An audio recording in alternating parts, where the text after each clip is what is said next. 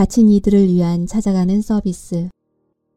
어느 날 오전 로즈 독서실에서는 딸의 고교 중퇴를 계기로 고교 교사가 될 결의를 하고 대학에 다시 입학한 여성이 졸업 논문에 열중하고 있었다. 힙합풍 패션으로 차려입은 19세와 24세의 2인조가 뉴욕에서 스마트하게 비즈니스를 시작한다는 책을 얌전한 얼굴로 읽고 있다. 오후 흑인문화 연구도서관의 마이크로필름 열람실에는 일하는 짬짬이 자신의 뿌리를 찾기 시작한 지 5년째가 된다는 흑인 여성이 노예 해방 후에 정부가 노예를 위해 만든 회사의 은행 구작 기록에서 관계자의 행방을 찾고 있었다. 조사 결과는 책으로 정리할 생각이라고 한다. 그날 저녁 무대예술도서관에서는 오레건주의 대학을 중퇴하고 뉴욕의 연극학교에 왔다는 26세의 배우 지망생 여성이 다음에 연기할 역할을 연구하기 위해 자료를 찾고 있었다. 그리고 밤 과학산업 비즈니스 도서관에서는 일이 끝난 후에 매일 찾아온다는 엘리엇 조던이 주의 법무장관을 역임했던 조모의 전기를 쓰고 있었다. 그것을 알리기 위한 홈페이지도 도서관에서 만들었다. 조모가 남긴 업적을 많은 사람들이 알기를 바란다며 폐관 시간까지 키보드를 두드리고 있었다. 스가야 아키코 미래를 만드는 도서관 지식여행 2004년 31쪽에서 32쪽 숨은 지도를 찾아서 도서관에 다니던 아이들이 청소년이 되고 청년이 되면서 도서관에서 아울리치라고 부르는 풀어 말하면 찾아가는 서비스의 범위가 자꾸만 넓어졌다. 아슬아슬하게 경계를 넘나들던 아이들이 종종 보호 관찰을 받거나 소년원에 가는 일이 생겼다. 해가 바뀌고 아이들이 더 자라면서 참으로 고맙게도 그런 일은 거의 줄어들었지만 아직껏 한 아이가 20대의 절반을 교도소에서 보내고 있다. 어려서부터 쌓인 상처가 사춘기를 앓으며 터져나와 한 번 두 번 제 손목을 긋고 응급실에 실려가던 아이들이 아예 정신과로 보내져 해를 넘기며 병원 시세를 지기도 했다.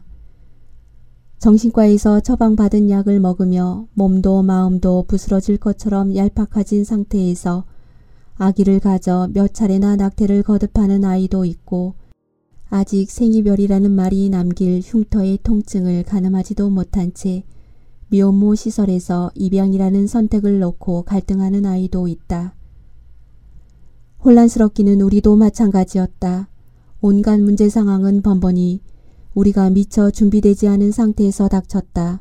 그렇게 종종 갑작스럽게 갈림길을 만나거나 막다른 길에 서게 되는 것이 인생이라면 그럼에도 불구하고 길을 떠나야 하는 사람들과 함께 어딘가에 숨겨져 있을 지도를 찾는 것이 도서관의 운명인지도 모른다. 어쩌면 별이나 강물이나 바람의 방향을 읽는 법을 깨우쳐야 할지도.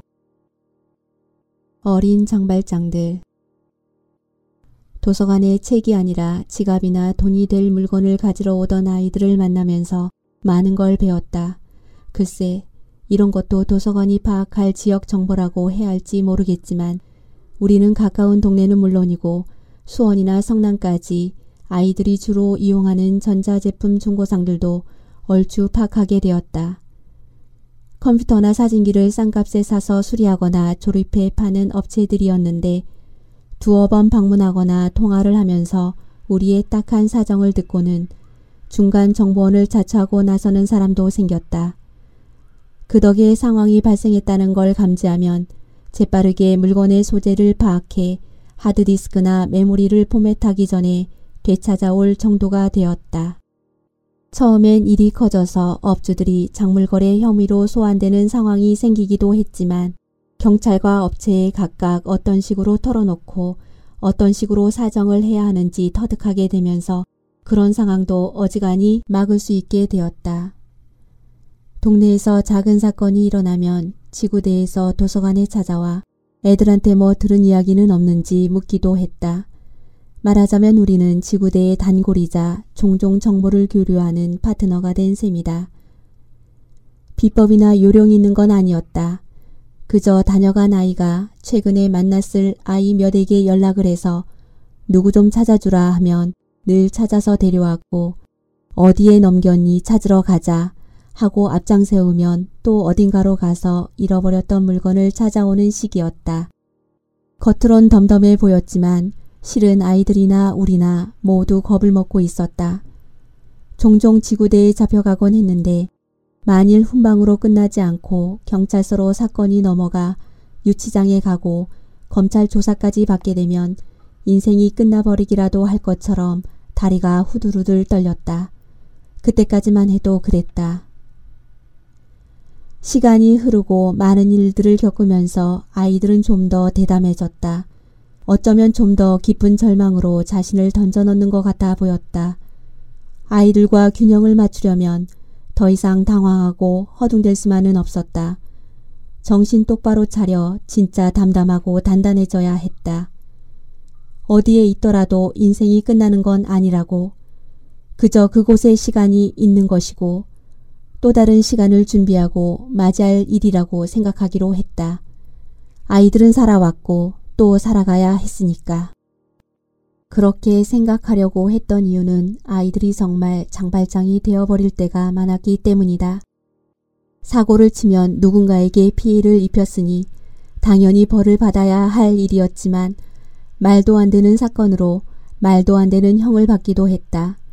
이를 저지른 시간이며 장소며 주변 상황이 어쩜 그리 엎치고 덮치는지 가장 심각한 문제는 형을 마친 뒤 3년 이내인 누범 기간에 일이 생기는 것이었다. 초범과 재범의 차이도 크지만 누범이 되면 판결은 하늘과 땅 차이였다. 사건 기록은 번번이 기가 막혔다. 사람이 다치지 않았다면 다행히 딱 한 번을 빼고는 그런 일은 없었다. 난 어지간한 정황에 놀라지 않는 편이다.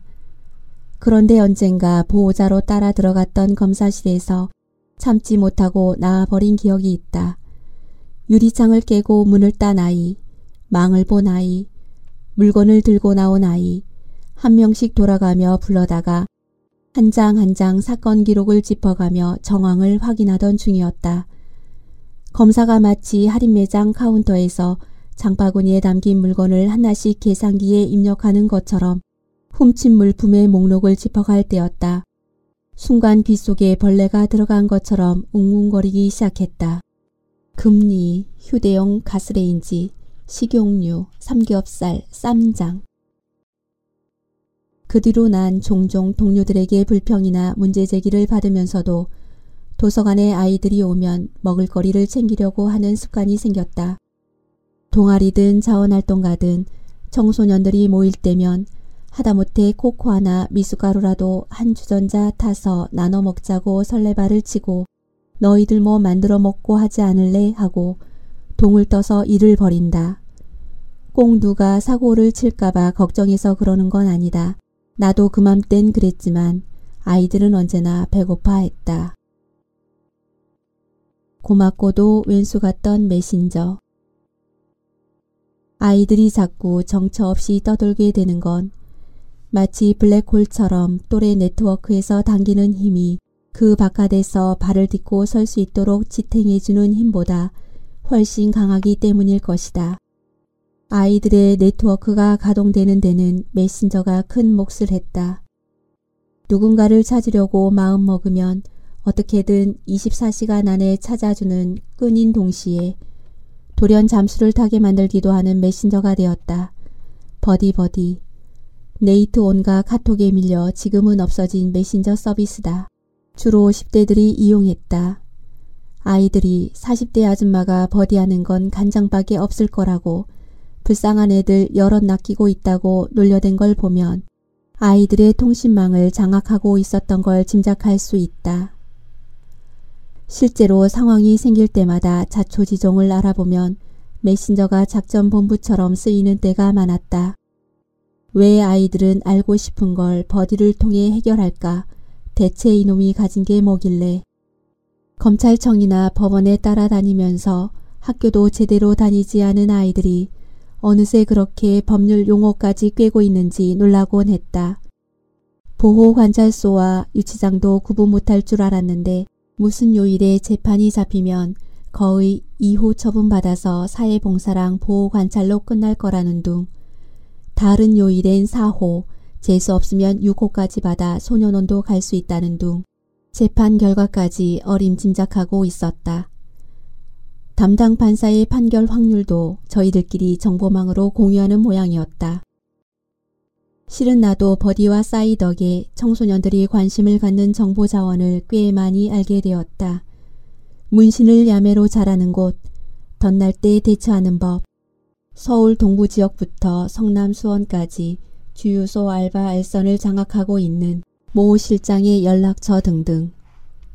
한참 뒤에야 든 생각이지만 버디버디 같은 유용한 도구를 만났을 때 도서관이라면 그저 원망만 하고 있을 게 아니었다.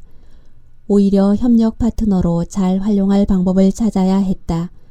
아니면 경쟁 상대로 삼아 보란 듯이 확 뛰어넘을 정보 서비스를 하거나 버디버디가 이미 서비스를 닫았기 때문에 꼭 이렇게 씩씩하게 말하는 거라고 생각해도 하는 수 없다.